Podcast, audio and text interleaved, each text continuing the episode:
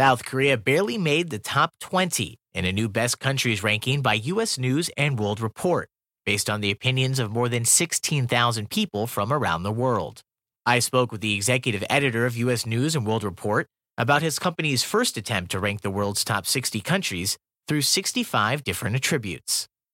My name is Tim Smart, and I oversee the news and opinion uh, operation.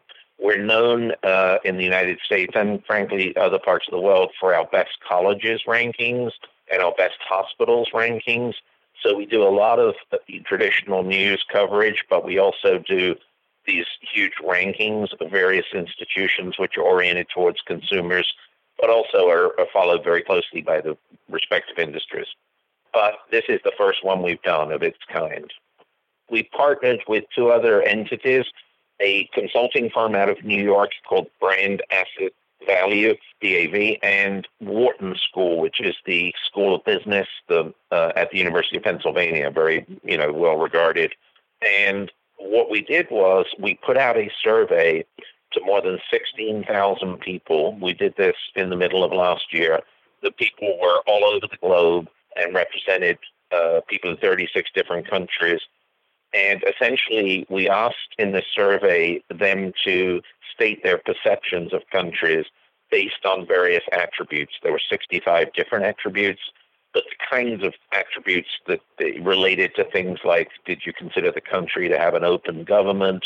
Was it a transparent country? Was it a country that was favorable to do business?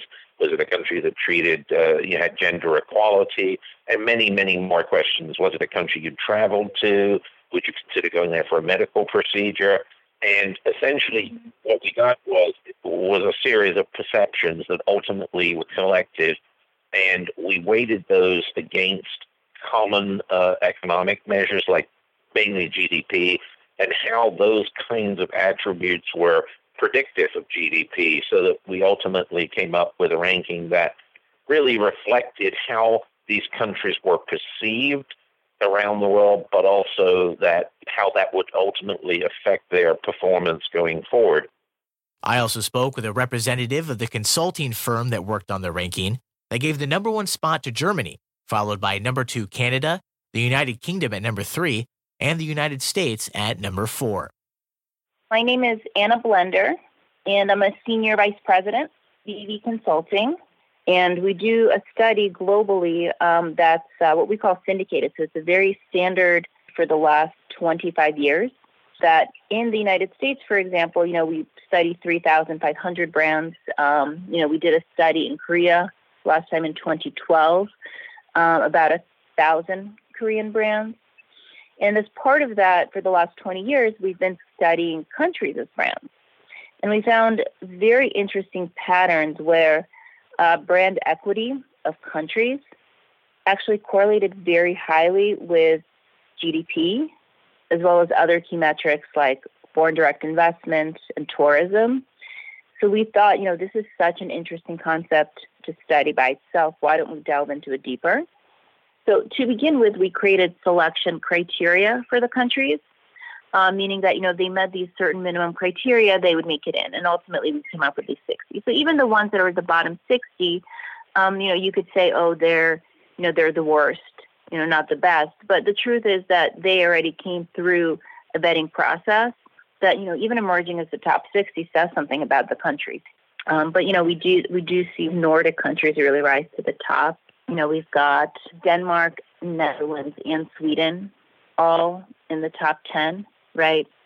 Um, and and of course, you know, Germany just does really well across the board. You know, especially known as a place for innovation, entrepreneurship, and um, global citizenship. You know, with Angela Merkel's leadership, um, especially in the last couple of years, and some of the crises that Europe has been facing, that um, that has really helped Germany, and you know, doing so in a very empathetic way, but also with you know great intellect and a, still a focus on driving great economic prosperity for for its people. South Korea made the top 20 at number 19, and I asked Tim Smart of U.S. News and World Report to explain how the ROK earned that spot. While I think the there is a perception that having the strongest economy or having the strongest military historically has ranked countries very high. Um, frankly, what's happening now, we we're seeing is that people perceive other other attributes in countries. They they want countries that are more progressive, that have more income equality, which was a huge boost to Canada and perhaps a little bit of a detriment to the United States.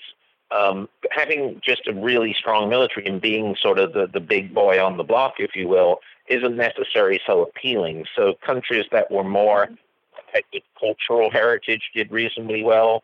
Um, and then South Korea's score's highest ranking came in power. Number 10 in power. It is considered a power in Asia, and it does have a strong military. It also did very well, number 12, on entrepreneurship.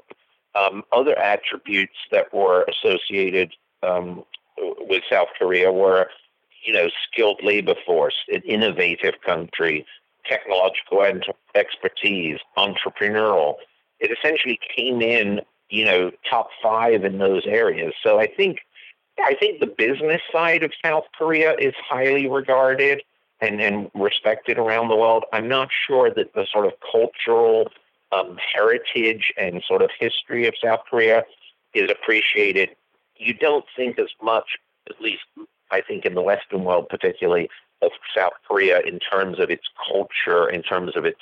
I mean, it's it has nice food and everything, but it's not it's not like a Spain or an Italy or, or France when it comes to culture. At least perception. And, I must emphasize emphasize that this is perception, and the question is when does reality catch up with perception, or how close reality is to perception?